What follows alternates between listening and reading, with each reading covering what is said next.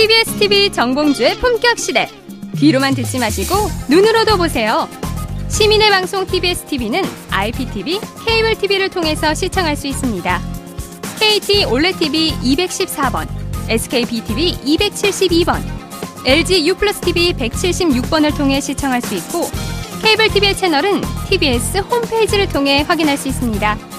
구글 플레이 스토어, 앱 스토어에서 TBS 앱을 검색 다운로드 받으면 24시간 어디서나 TBS TV를 시청할 수 있고요. 유튜브, 네이버 TV, 다음 TV 팟을 통해서도 시청 가능합니다. 정봉주의 품격 시대. 이젠 눈으로도 보세요.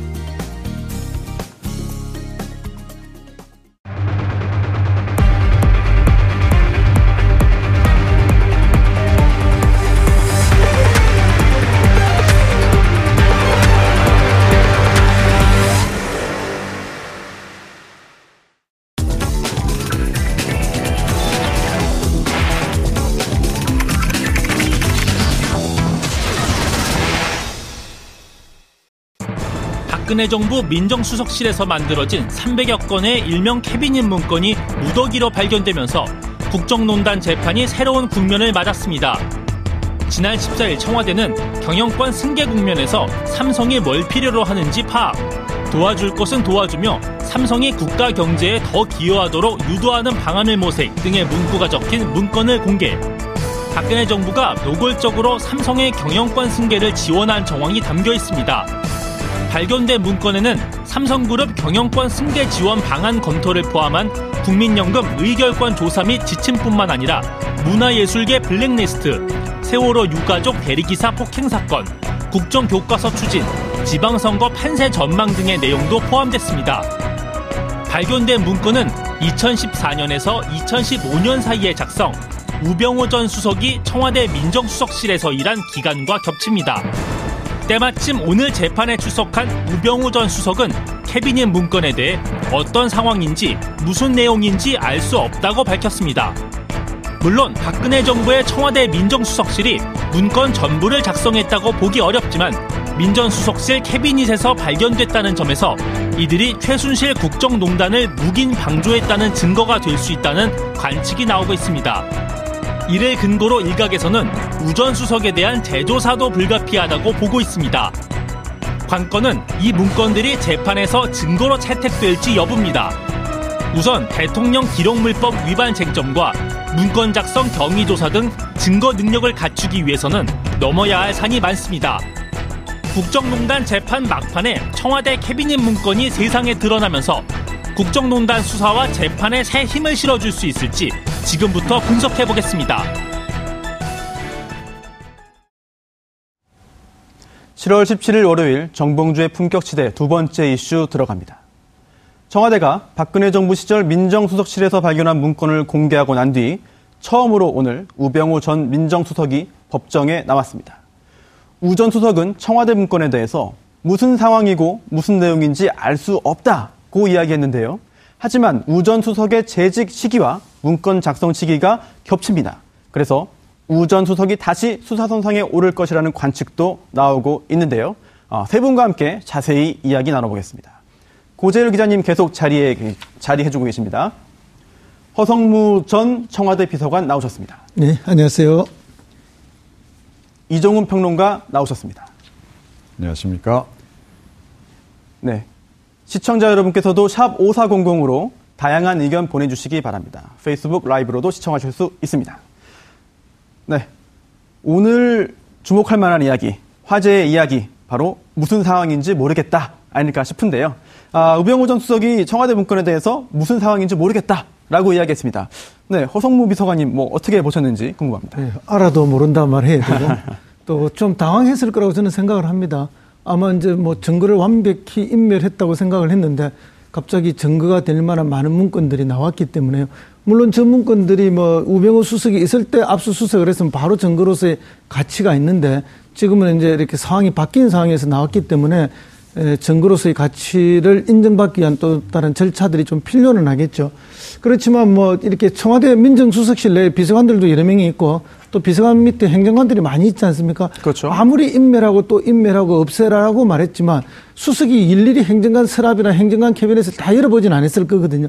그런 과정 속에서 많이 버리고 파쇄했겠지만 그래도 어느 구석 어느 누군가에 의해서 남겨진 그런 것이라 판단이 되고요.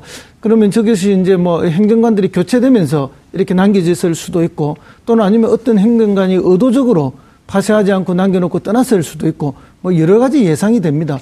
근데 이제 뭐 정권이 바뀌었다고 해서 일일이 그러면 기존의 행정관들 뭐 캐비넷이나 이런 걸 다 수색하고 검색해보지 못하잖아요. 일하기도 그렇죠. 바쁘기 때문에. 네. 그렇기 때문에 이제 한 두 달 지난 시점에서 우연히 저렇게 발견이 되었고 이제 발표가 되고 이랬던 게 아닌가 보여집니다. 이종훈 평론가님께 좀 어려운 질문 하나 좀 드리고 싶은데요. 네. 네. 어, 우병우 전 수석은 모른다고 이야기했습니다. 그런데 청와대 재직 시기를 보면 이 문건의 작성 시기와 많이 겹치거든요. 정말 우병우 전 수석이 아무것도 모르는 상황일까? 또는 모른다고 거짓말하는 걸까? 너무 어렵나요? 아니 왜 이게 갑자기 나왔지? 라고 네. 약간 아마 놀랐을 겁니다. 아, 지금 심정이요? 예. 그러면서 동시에 도대체 이걸 누가 남겨놨을까? 라고 아마 지금 머릿속이 굉장히 복잡하지 않을까 이렇게 여겨지는데 저도 사실은 그분이 굉장히 궁금해요. 저는 어떤 분이 반드시 이거를 의도를 갖고 남겨놨을 가능성이 있다라고 보거든요. 그 익명의 의인이 과연 누구일까? 개인적으로 굉장히 관심이 깊- 많은데 이게 어, 민정수석실 안에 민정비서관, 민정비서관 안에 두 개의 팀이 있잖아요. 그러니까 민정팀, 그러니까 민사 정보를 취업하는 민정팀과 사정팀이 있는데 그 사정팀 쪽에서 나온 거란 말이죠. 자, 그러면 이 사정팀이라고 하는 것은 각 정보기관으로부터 정보를 수집하는 곳입니다. 어, 그래서 검찰 출신일 수도 있지만 경찰 출신일 수도 있다. 그러니까 제 추정으로는 정윤의 감찰 문건 관련해 가지고 경찰이 상당히 곤혹스러운 지경에 처하지 않았습니까? 그래서 경찰 쪽에서 저쪽으로 파견 나간 누군가일 가능성이 높지 않나. 개인적으로는 일단 그렇게 추정을 하고요. 어, 그런데 이 문건의 내용을 보게 되면, 그러니까 이제까지 특검이 밝혀낸 어, 그 부분 중에서도 약간 좀 빠져있던 부분들을 좀 메워주는 그런 의미가 있어요. 어, 떤 부분이 그런가요? 그러니까 김영환 그 전 민정수석의 메모 같은 경우에도 이미 업무수첩으로 쫙다 우리가 봤잖아요. 네네. 특검에서도 확인했고. 그런데 이번에 따로 또 나왔어요. 네. 그런데 그 내용이 굉장히 민감한 내용이에요. 그렇습니다. 그러니까 가장 결정적인 내용들이 들어있는 거라는 거죠. 그러니까 그게 어떤 경위로 그렇게 빠져서 따로 나와 있었는가 하는 겁니다. 그러니까 제가 보건대는 증거 인멸을 하는 과정에서 이거는 특히 중요하기 때문에 이건 먼저 어, 파쇄해야 될 대상으로 해서 따로 빼놨는데 이게 이번에 나온 거일 가능성이 높다. 아. 그러면 의도적으로 파쇄 명령을 어기고 누군가가 이걸 남겨놨을 가능성이 높지 않나. 저는 그렇게 생각합니다. 고 기자님, 뭐 다른 이견 있으신 것 같습니다. 일단 이제 그 경찰로 추론하시는 것은 제 생각에는 합리적인 추론이기는 한데 어, 우병우 전 수석 때 이렇게 이 포지셔닝을 그러니까 사람들을 포메이션을 보면은 아주 이렇게 검찰로 어, 다 짜놓고 그 다음에 검찰 수사관들을 주로 데려다가 썼었거든요. 그래서 경찰이 이 여기에 접근할 수 있- 경찰 중에 여기 에 접근할 수 있는 보직이 있었을지 약간 그 우병우 전 수석 때 조금 의문이 가고 어, 그런데 어, 그동안 우리가 안종범 업무 수첩이 가장 큰 지금 증거로 활용되지 않았습니까? 그런데 법원에서는 간접 증거 쪽으로 해줬어요. 그러니까 왜냐하면 수첩이기 때문에 본인이 적을 때 본인의 생각도 적을 수 있고, 그러니까 어떤 이 완벽한 공문으로 보기는 좀 어려운 측면이 있어서 그랬는데, 아, 그, 이 안종범 업무 수첩을 확인해 볼 수 있는 게 김영한 업무 수첩이었고, 또 최근에, 아, 박헌영 씨가 K스포츠 재단에 있던 박헌영 과장이 수첩을 또 까서 그걸 비교할 수 있었는데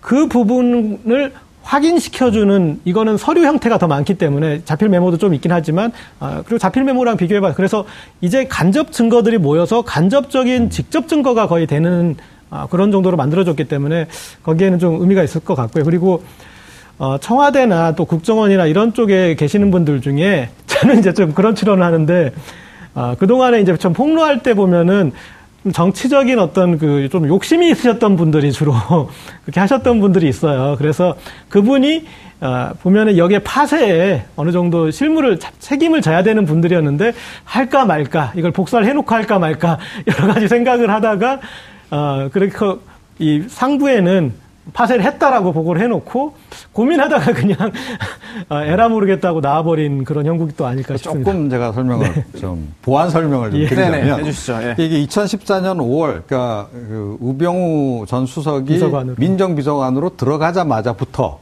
시작해서 그 뒤로 1년 동안에 작성된 네. 문건들이 주로라는 거죠. 그러니까 우병우 전 민정수석이 이제 민정수석이 된 게 2015년 2월입니다. 네. 이 문건은 이제 2015년 5월까지, 그러니까 한 3개월 정도 뒷부분이 있는데 앞부분 자료가 주로 많다는 거예요. 아, 그러니까 어, 우병우 전 수석이 민정비서관 시절 문건이 주로 많다는 겁니다. 아, 우병우 전 수석이 민정비서관으로 처음 기용돼서 들어갔을 때는 본인도 라인을 구축할 정황이 없었어요, 사실은. 그래서 우병우 라인이 만들어지기 시작하는 게 2014년 후반기부터입니다.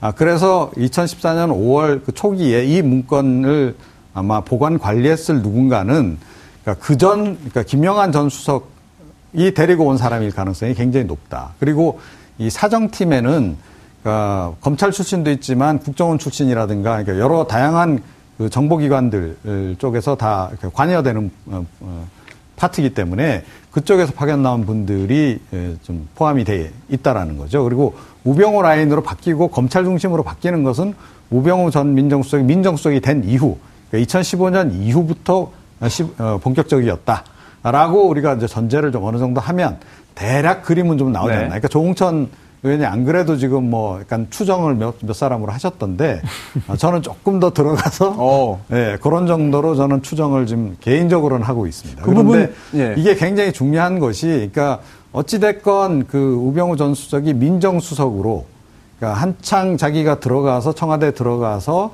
어, 이 활발하게 활동할 시기였고 또 가장 결정적인 대목은 뭐냐면 2014년 어, 그 5월 그 달에 사실은 지금 이건희 회장이 갑자기 지금 이렇게 몸져 누우시는 사태가 발행, 발행, 발생을 하죠. 그리고 2014년 9월 달에 박근혜 전 대통령하고 이 지금 그 이재용 부회장하고 첫 어, 독대가 있단 말입니다. 네. 그러니까 그 사이에 그러니까 삼성 관련한 그 어, 내용들을 집중적으로 지금 점검을 한 거 아니겠어요? 그렇죠. 수집을 하고 자 그렇다면 그 이후에 진행되는 일과 이게 굉장히 밀접한 상관관계가 있기 때문에 더욱더 우리가 좀 관심을 가져야 된다 생각합니다. 그 문서가 나오게 된 가능성에 대해서는 뭐 이런저런 가능성들을 유추해보고 또 우리가 침작해볼 수가 있는데요. 또 그런 뭐 이렇게 우리가 충분한 합리적 의심을 갖고 이런 라인이 남겼을 거라는 것도 가능하지만 실제 이제 뭐 청와대 공간이 굉장히 좁습니다. 행정관들이 쓰는 자기 책상과 자기 사물함이 굉장히 작고 어느 정도입니까? 예, 뭐 그 과거 정부 뭐 노무현 정부 때는 행정관 자기 책상 위에 조그마한 사물함이 하나가 있었는데 아. 이명박 정부 때는 이걸 다 치워버렸어요. 그리고 오픈 공간으로 만들면서 사물함을 책상 밑에 조그만하게 하나 두는 그런 구조거든요. 그러니까 행정관 공간들은 굉장히 좁습니다. 네. 그러면 문서들 이런 걸 일일이 거기에 다 보관할 수가 없어요. 그 제가 볼 때는 이 보관된 하물, 어, 그 개인 사물함에 있었는 건지 아니면 공용 캐비넷에 있었는지 우리가 지금 알 수는 없는데 제 느낌으로는 이것은 공용 캐비넷 어딘가에 있었을 가능성이 매우 크다. 아. 그러니까 이게 파쇄하고 뭐 이리 지시를 하지만 민정수석이 일일이 뭐 행정관이나 공용 사물함을 다 열어서 파쇄했는지 안 했는지 이런 식의 확인까지는 안 했을 거거든요. 그런 과정 속에서 방금 평론가님 말씀하신 것처럼 누군가가 남겨놨을 수도 있고 그게 의도적일 수도 있고 의도적이지 않을 수도 있는데 그런 뭐 과정을 겪었다 생각하는데 제일 중요한 거는 뭔가 왜 이게 민정에서 나왔냐는 거죠. 방금 말씀하셨는데 아니 삼성의 승계 문제라든지 경제 정책의 문제라면은 경제 수석실이나 정책 수석실에서 이게 나왔다면은 우리가 좀 이해가 되는데 민정에서 나왔다는 거예요. 네. 그럼 민정에서 나온 거는 방금 말씀하신 것처럼 여러 정보기관이 들어있고 국세청에서도 파견 나오고 다 들어오거든요.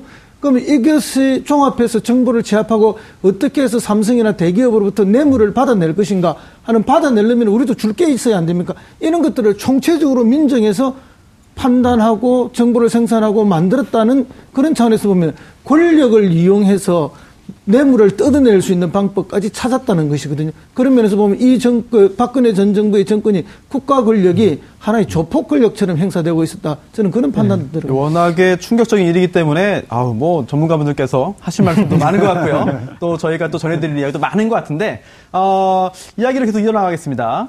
지금 결국은 이게 우병우 전 수석이 삼성 관련해서 뭔가 전체적인 그림을 그린 거 아니냐라고 하는 이야기까지 나오고 있습니다. 그 부분은 좀 뒤에 논하기로 하고요. 어, 정치권에서도 이 문제에 대해서 그냥 지나치지 않고 있습니다. 일단 여당인데요.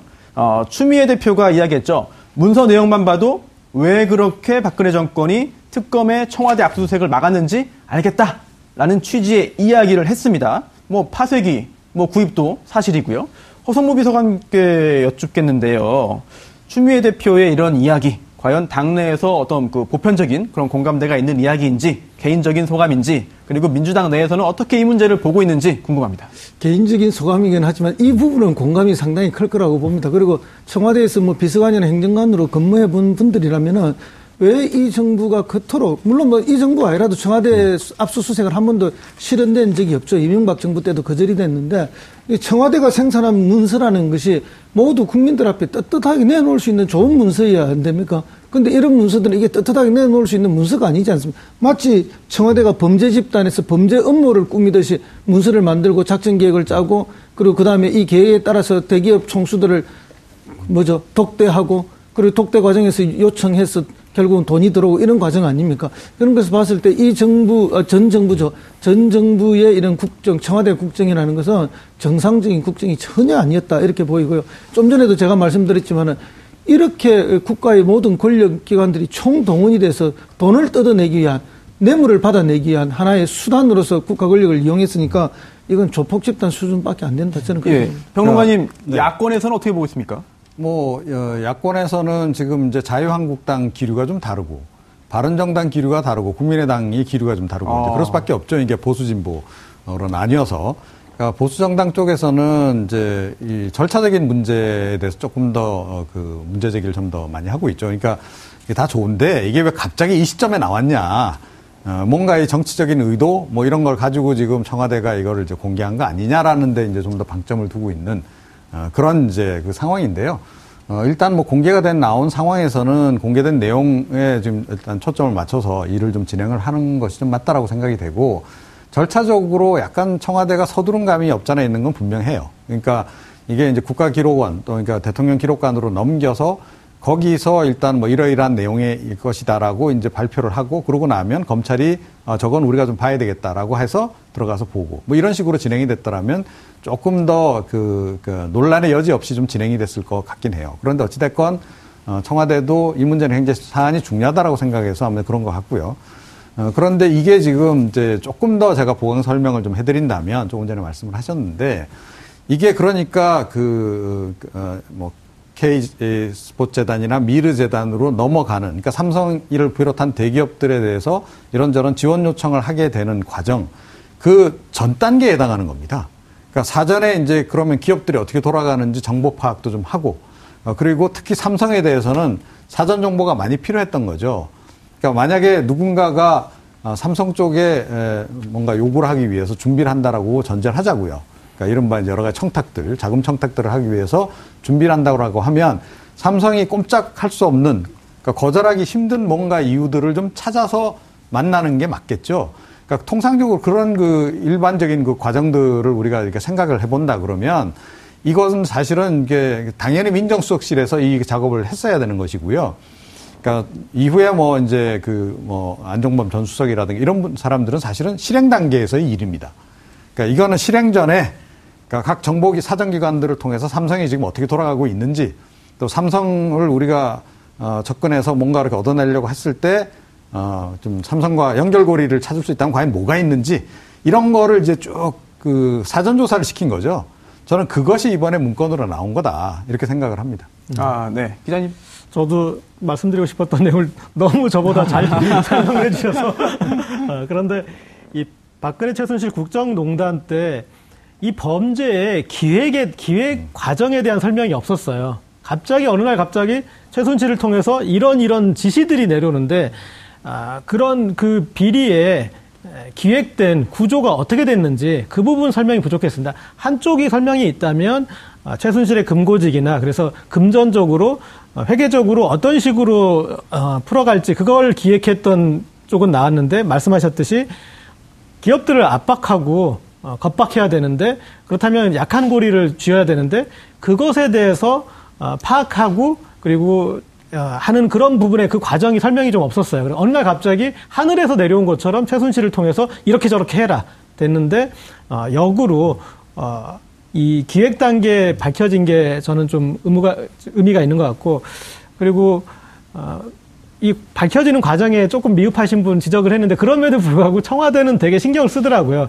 기자 브리핑을 할때 이게 2차 저차한 게 이러이런 저런 과정에서 나와서 이만큼 나왔는데 국가기록물법에 보니까 이러면 저런 걸 발표하면 안 되는데 이 정도는 된다고 해서 우리가 검찰에 주겠다.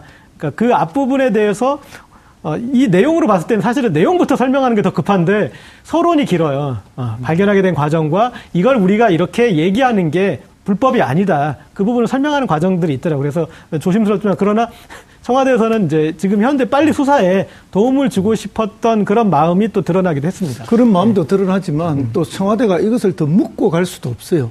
왜냐하면 만약에 청와대가 빨리 공개화하지 않고 그냥 은밀하게 보내고 뭐 검찰에 정보를 주고 이랬더니 나중에 밝혀지면 청와대가 더 큰 논란에 휩싸이게 되거든요. 그러나 조금 성급한 면이 있다고 하지만 그럴 수밖에 없었다는 점이 하나 있고 결국 방금 뭐 평론가님하고 기자님 말씀하셨지만은 기업들로부터 돈을 그게 뇌물의 형태든 어떤 형태든 돈을 받아내려면은 기업들을 겁박하는 채찍도 있어야 되지만 기업한테도 줄 게 있어야 되니까 그 당근들을 채찍과 당근을 마련하는 그 과정의 문서들이 오늘 쫙 다 드러났다 이렇게 보입니다. 저는 사실 개인적으로 그 굉장히 흥미로웠던 부분이 삼성 경영권 승계 국면을 기회로 삼을 수도 있다.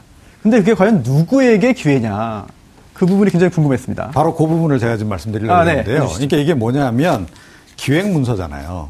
그러니까 삼성을 어떻게 하면 우리가 삼성으로부터 지원을 이끌어낼 수 있다. 우리가 정부 쪽에서 사용할 수 있는 가용 자원은 이러이러한 것들이다. 설계도예요. 아. 간단하게 이야기하면 그러니까 지금 돌이켜 보니까 이 지금 삼성 관련한 여러 가지 뇌물죄 그 사건 관련해서 전체적인 기획을 초기 초기 기획 단계의 문건이 지금 나온 겁니다. 자 그런데 저는 이게 왜 중요하다라고 보느냐면 만약에 이게 어, 우병우 전 민정수석이 민정비서관 자격으로서 밑에 사람들은 물론 활용을 했겠으나 정보 취합을 해서 최종적으로 그 민정비서관의 보고 문건으로 이게 만들어진 것이 맞다면, 그러니까 그 보고서의 주체가 우병우 어, 당시 민정비서관이었다라고 한다면, 저는 이거는 거의 공범이라고 봐야 되는 거죠. 뇌물 사건의 공범 수준으로 올라가는 겁니다. 그러니까 설계를 함, 그러니까 최순실하고 함께 한 그런 동급으로 올라가는 거나 다름이 없다라고 저는 보는데 법률적으로 어떤지 모르겠습니다. 안종범 수석은 이름부터 종범이잖아요. 네. 이게 아까 구 기자님 말씀하시기를 아, 이게 기획이다. 범죄의 기획이다라고 말씀하셨고 또 지금 또 두 분 전문가님들께서는 아, 기획자가 누구인지도 이제 암시해 주셨는데 그렇다면은 그렇죠. 네, 기획자가 누구인지 또 많은 분들께서도 짐작하실 것 같습니다. 짐작이 맞는지는 검찰 수사가 진행되어야겠습니다만 그런데 어, 이 문건이 재판에서 증거로 활용되기 위해서는 증거 능력이 있어야 되잖아요. 그렇죠. 그렇죠. 그런데 이 증거 능력이 인정되기 위해서는 여러 가지 엄격한 법적인 요건을 준수해야 되는 것이고요. 그런데 그 중에 하나가 작성자를 찾아서 그 작성자가 법정에 나와서 내가 작성한 게 맞습니다. 라고 이야기를 해야 됩니다. 거칠게 좀 표현하자면. 자, 그런데 누가 썼는지 어떻게 알겠느냐. 이게 어려운 난관일 줄 알았는데 오늘 조홍천 의원은 이런 말을 했네요. 전혀 어렵지 않습니다. 아, 그렇습니까? 왜냐하면 그 시기에 청와대에 그 방에 행정관으로 근무했던 사람이 뭐 수백 명이 있는 어, 게 아닙니다. 몇 명입니까? 수십 명이 있는 것도 아닙니다. 그 결국 그 몇 명이 근무했 거거든요. 어, 희망적인 이야기인데요. 뭐 그 인사 교대가 있었다 하더라도 뭐 10여 명을 넘지 않을 겁니다. 그러면 금방 누가 했는지 그 안에 같이 근무했던 사람이면은 대충 뭐 몇 사람 안으로 다 압축이 될 거고요. 그걸 조사하면은 뭐 수기로 작성된 그 수기 문서는 누구 글씨인지 금방 드러날 거고 그 다음에 이제 문서로 생산, 생산된 거는 누가 생산했는지 금방 압니다. 그리고 이게 청와대에서 비서관이나 수석은 문서를 생산하지 않습니다. 어, 그럼 행정관에게 생산하라고 지시를 합니다. 아. 그렇기 때문에 그 지시행자가 민정비서관이나 민정수석이라면 그건 우병우 씨가 될 거고 그 지시를 받아서 생산한 행정관은 서너 명 중에 누구 한 명일 거예요. 그럼 이거는 검찰이 조사하면은 2, 3일 안에 바로 다 나오게 돼 있는 겁니다. 아, 청와대 뭐 전혀 이거는 뭐. 걱정할 바가 아니다. 아. 의지만 있으면 금방 할 수 있는 그 겁니다. 그렇게 안종범 전 수석이 계속 강조했던 게 있어요. 본인은 최순실을 모른다고 그러고 만난 적이 없다라고 했지 않습니까? 그러니까 근데 국민들은 대부분 그 이 비리의 설계자기 때문에 그 말이 무슨 말인지를 잘 모르고 전혀 이렇게 받아들여질 받아들이려고 하시지 않으셨어요. 그렇죠. 네. 그런데 설명이 돼요. 왜냐하면 집행자기 때문에 대통령 통해서 그래서 안종범 전 수석은 앞뒤를 모르니까 깨알같이 받아 적을 수밖에 없었고 어, 그런 맥락을 모르니까 그런데 이제 실행 단계의 역할을 한 그 말 그대로 안 종범이시고 여기에 이제 아, 그 저는 그게 놀라웠어요. 그러니까 보통 그런 식으로 어떤 기획을 하더라도 그것은 공식 체계 밖에서 기획을 해서 공식 체계 안으로 이렇게 실행을 하더라도 압력은 하더라도 최소한 모르겠어요. 그게 상도인지 예의 국가에 대한 예의인지 모르겠지만 범죄 기획 비행만은 밖에서 했을 줄 알았는데 이게 충격적인 것은 그것에 대한 조사나 어떤 기획 단계도 청와대 공조직을 통해서 어떻게 기획을 아, 기업을 압력할지도 여기서 파악을 했다는 게 그게 저는 아, 놀라운 것 같습니다. 여기서 제가 합리적 어, 네. 추론 한 가지 기대하겠습니다. 예, 이럴 수 있었다라고 생각을 해요. 최순실 씨가 박근혜 대통령에게 전화를 겁니다.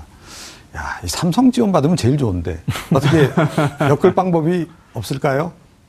혹시 민정 같은 데서 좀 알아보면 좀 뭐 나오지 않을까요? 안 그래도 지금 뭐, 저, 이건희 회장도 쓰러지고 했는데 아마 굉장히 경영권 승계가 굉장히 저쪽에서는 필요한 문제일 텐데 그 정도 얘기를 받아서 어, 박근혜 전 대통령이 민정수석실에 연락을 해서 민정 비서관이 그 일을 했거나 또는 만약에 우병우 전 수석과 최순실 씨가 서로 잘 아는 사이였다면 박근혜 전 대통령에게 굳이 어, 그전 단계에서 이야기할 필요가 없었겠죠. 곧바로 최순실 씨가 우병우 전 민정수석에게 미션을 줬겠죠. 민정비서관 들어가자마자 아, 삼성 쪽부터 일단 조금 저, 어, 좀 이건희 회장도 저러고 하니 뭐 경영권 승계가 굉장히 시급한 문제일 테니 뭐 엮을 수 있는 게 뭐가 있는지 좀 알아보세요. 라고 부탁을 했을 개연성. 이 좀 있지 않나. 어. 그 설계에 따라서 어, 네. 박근혜 전 대통령에게 그 이후에 뭐, 뭐, 뭐를 좀 구체적으로 이렇게 만나서 무슨 얘기를 하고 이런 부탁들이 들어갔고 그 실행 과정에서는 안종범 전 수석이 깊숙이 개입한 것으로 음. 우리가 추론할 수 있지 않을까. 예, 저는 그 추론에 뭐 거의 전적으로 동의하면서 그러면 삼성은 이것을 몰랐을까? 그 음. 정보망이 뛰어난 삼성이 자기 회사를 노리고 지금 청와대 내부에서 이런 작업을 하고 있고 이렇게 우리한테 요구가 올 것이라는 건 삼성 정보망에서도 다 캐치를 했을 거라고 저는 봅니다. 그럼 우리는 어떻게 대 응할 것인가, 삼성은. 좋다. 그러면 우리는 더 많은 것을 얻어내면서 가야겠다. 그렇게 생각했다고 보죠. 그렇기 때문에 뭐 이제 그 삼성이 요구한 다양한 것들이 나오기 시작하는 것이고 그런 과정 속에서 삼성은 몇백억의 돈으로 수천억, 많게는 수조 원의 이득을 가져가는 작업을 삼성 스스로도 했을 거다. 그렇기 때문에 이건 뇌물의 공여고 뇌물의 수수가 되는 충분한 개연성이 있다. 저는 뭐 그렇게 봅니다. 삼성이 그냥 순순히 청와대에 흘러가는 방향에 따라가서 수동적으로 다 갔던 것은 아니다. 이렇게 봅니다. 두 분 말씀 들으니까 더 답답해지네요. 예. 정말 두 분 말씀처럼 그게 사실이라고 한다면은 이게 우리나라 국정이 정말 누군가의 사리 사욕을 채우기 위해서 운영됐다는 건데 정말 충격을 금치 못하는 일입니다. 어, 그리고 또 하나 더 충격에 빠질 수 있는 일이 있죠. 바로 검찰 관련된 이야기인데요. 오늘 조홍천 의원이 또 이런 말도 했습니다. 아직 우병우 라인이 검찰 내에 살아있다. 그리고 지금 아, 여러 가지 그 견제를 받고 조치를 당한 거는 우병우 라인 중에서 상급자들이고 아직까지 이른바 뭐 저의 표현입니다만 뭐 하부는 아직 남아 있다 이런 이야기 했는데요. 기자님 혹시 뭐 검찰 관련돼 가지고 최근에 최근 기류 네. 모르시나요? 아 저는 그 물론 이제 조홍천 의원 이 근데 우병우 전 수석과 서로 이렇게 악연이 있다 보니까 네, 그런 표현을 쓰는데 어, 그렇게 생각합니다. 그러니까 우병우 전 수석이 이렇게 구축한 게 어, 2000 이제 그이 세월호 사건에 비서관으로 들어가 6월쯤에 들어가 가지고 아, 그해 연말부터 수석이 되는 2015년 2월 거기서부터 구축을 주로 해가지고 아 그게 이제 한 1년 반 정도, 1년 반 정도 이렇게 연결된 건데, 어, 가장 권력이 있는 사람에게 사람들이 줄을 서는 거는 당연한 것이고, 어, 거기에서, 어, 그 사람들이 이렇게 그 우병우 라인에 분명히 이제 그쪽으로 그 뭐랄까, 한 번더 재하청, 그러니까 하청 정도라고 봐야 될 것 같습니다. 우병우 라인에 직접 연결된 사람에 다시 한번 이제 그 사람의 또 라인이어서 거기에 이제 계보에 확보된 그런 정도라고 볼 수 있을 것 같은데 어, 그 사람들이 검찰 내에서 지금 어떤 그 행동을 할 수 있는 집합체를 이룰 수 있거나 아니면 그럴 저는 계제는 아닌 것 같고 자기 스스로의 이력을 세탁하기 바쁜 그럴 적이 같고 그래서 어 지금 이제 우리가 이 어떤 책임 있는 자리에 책임 있는 위치에 있는 사람들을 음, 그리고 명분에 따라서 지금 잘라나가지 않았습니까? 그러니까 거기에서 어떤 그 합의점이 좀 어느 정도는 있지 않았나. 여기까지 색출한다라는 것은 그건 좀 약간은 그거는 그거에 이 다른 명분이 있어야 되고 이유가 있어야 되고 아, 좀 그렇지 않을까 싶습니다. 설명을 굉장히 예. 잘해 주셨는데 공직사에 그 유행하는 이야기로 그냥 하나 하면은 어, 네, 해주시죠. 공직사회나 정치권은 줄을 잘 서야 한다. 줄을 잘 잡아야 한다는 이야기가 이제 전설처럼 내려오는데 동시에 또 줄은 한 줄만 타느냐 두 줄을 탈 수도 있고 어. 그다음에 진정한 줄의 묘미는 바꿔 타는 묘미가 있다. 어. 그래서 방금 우리 고 기자님께서 하신 말씀이 바로 그 이야기죠. 이제 우병우 라인이 말단까지 살아 검찰 내에 있다 하더라도 그분들은 역시 이제 지금 와서 자기 신분 세탁이 바쁘고 또 새로운 정권의 새 줄 잡기 바쁘고 바꾸어 타는 묘미를 즐기고 계실 수 충분히 있다라고 봅니다. 그런 면에서는 너무 그렇게 종천 의원처럼 걱정을 많이 안 하셔도 되지 않을까 봅니다. 네, 알겠습니다. 그렇게 좀 제발 아, 우려가 사실이 아니기를 바라겠고요. 또 하나도 아까 처음에 약간 얘기 나왔었는데요.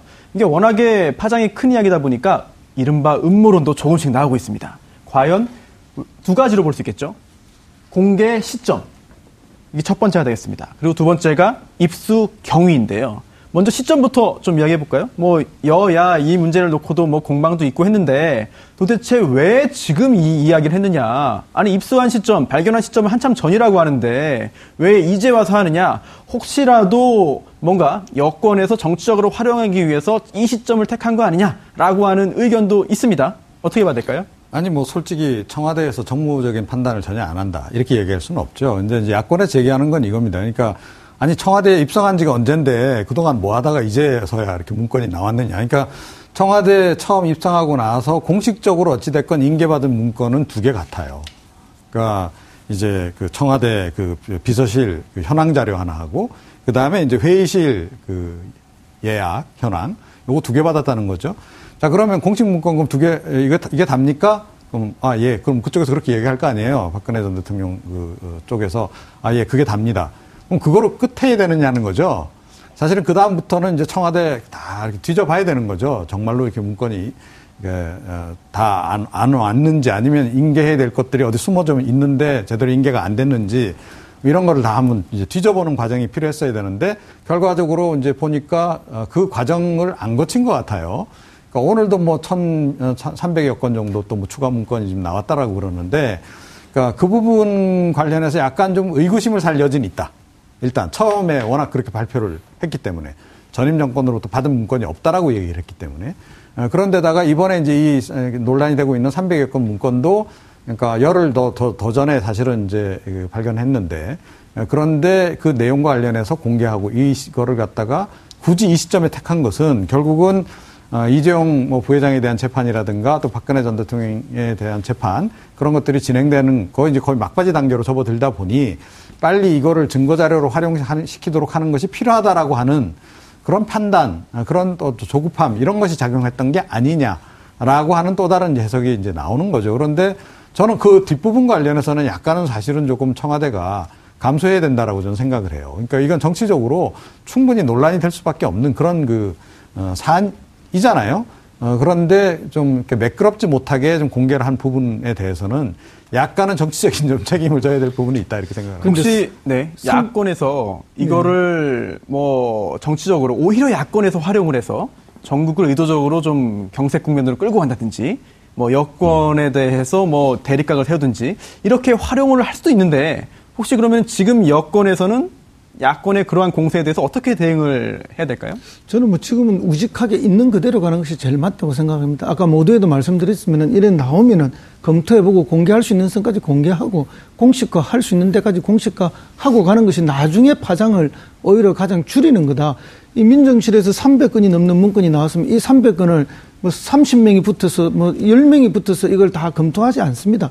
한두 명, 두세 명이 붙어서 검토할 수밖에 없습니다. 그 관련 분야. 그러다 보니까 자연히 며칠의 시간은 걸릴 수밖에 없는 것이고요.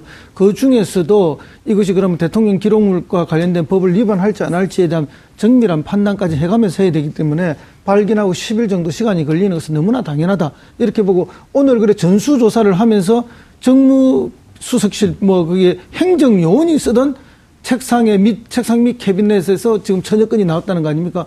행정관이 있고 행정요원이 있습니다. 우리가 이제 대개 행정관을 할 때는 서기관까지를 행정관이라 불러주는데요. 이제 조금 거기에서 사무관까지도 행정관이라고 불러줍니다. 근데 그 밑에 이제 6급 이하로는 그냥 행정요원이라 하거든요. 같은 방에 근무하고 있지만 그 분이 가지고 있는 개인 캐비넷 사물함이라는 것은 정말 공간이 요만한 수준밖에 안 됩니다.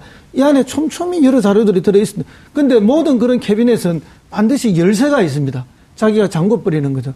그러면 이게 뭐 한 달, 두달 가도 누가 일부러 뭐 뜯어서 열어보지 않는 이상은 그 안에 뭐가 들어있는지 모르고 그냥 쭉 지나가는 거예요. 저도 처음 비서관을 갔는데 제 방에 캐비넷이 세 개 있습니다. 서랍용 캐비넷 하나, 옷장용 하나, 나무로 된 캐비넷이 밑에 하나 있었는데 나무에 들어간 이 안에 서류가 가득 들어있었는데 나올 때까지 한 번도 열어보지 않았어요. 왜냐하면 내 업무하는데 아무 관계가 없기 때문에 전임자들이 그냥 놓고 간 것. 이렇게 이제 우연히 나올 수 있는 것들이 충분히 개연성들이 있습니다. 그렇기 때문에 너무 이것을 뭐 정치적으로 또는 뭐 어, 엄밀한 공작 뭐 이런 그 정무적 판단에 의한 공격 이런 것으로 다 판단할 수는 없다 이렇게 봅니다. 사실 두 번째 음모론이 아 이게 원래는 누구 내부 고발자가 어, 가지고 있다가 지금 청와대 정부에 제공한 건데 그렇게 하면은 신원이 드러나니까 발견된 것처럼 한 거 아니냐라고 하는 이야기였는데요. 음. 좀 전에 그 비서관님 말씀 그리고 또 오늘 또 천 건이 발견했다라고 하니까 그런 두 번째 음모론은 가능성이 좀 적어진 것 같습니다. 낮아진 네. 것 같습니다. 그리고 이게 역풍이 불려면 역풍을 위한 전제 조건을 야당이나 전임 정권에 세놨어야. 그러니까 이를테면은 어, 자료 달라는 거 다 줬고 어, 그 다음에 그런 리스트까지 다 줬었는데 왜 지금 와서 딴 소리를 하느냐. 그런 식으로 해서 역풍이 가능한 거지. 숨길 대로 숨기고 없앨 대로 없앴는데 나왔으니까 나왔는데 이걸 가지고 역풍을 일으키기에는 아, 그런 어떤 사전에 어떤 명분 축적이 안 되어 있다고 봐야 될 것 같습니다. 시간이, 시간이 많으면 참 계속 듣고 싶은데 저도 안타까운데요. 이종훈 평론가님께 짧게 하나 좀 묻고 싶은데 어, 결국 이 청와대 발견 문건이 굉장히 중요한 문건으로 쓰일 수 있을 것 같아요. 그런데 일단 뭐 재판에서는 어차피 그 법에 따라 가지고 증거 가치가 정해지는 것이고요. 네. 정치권에서 어떤 파장을 밀고 몰고 올지 간략히 좀 부탁드릴게요. 조금 전에 말씀하셨듯이요. 그러니까 이 보수 정당이 이른바 원죄가 좀 있는 겁니다. 그 원죄가 있는 거죠. 박근혜 전 대통령이 잘못한 부분도 있고 그래서 탄핵도 당했고 그런데 그걸 마치 비호하는 것처럼 이렇게 또 나가서도 곤란하기 때문에 제가 보기엔 수위 조절할 것 같아요. 그래서 이걸 뭐 또 다른 어떤 게이트로 몰고 간다든지 예를 들어서 그런 일은 없을 것이다. 이렇게 생각합니다. 네, 감사합니다. 어, 오늘 어, 함께 해 주신 분들 고재열 기자님 그리고 허성무 비서관님 이종우 평론가님 네, 감사합니다.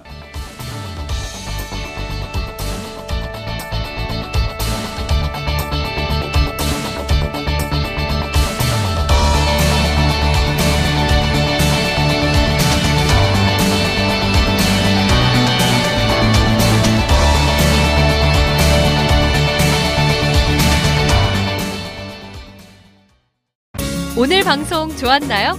방송에 대한 응원 이렇게 표현해주세요. 다운로드하기, 댓글 달기, 구독하기, 하트 주기. 더 좋은 방송을 위해 응원해주세요. 다운로드하기, 댓글 달기, 구독하기, 하트 주기. 기억하셨죠?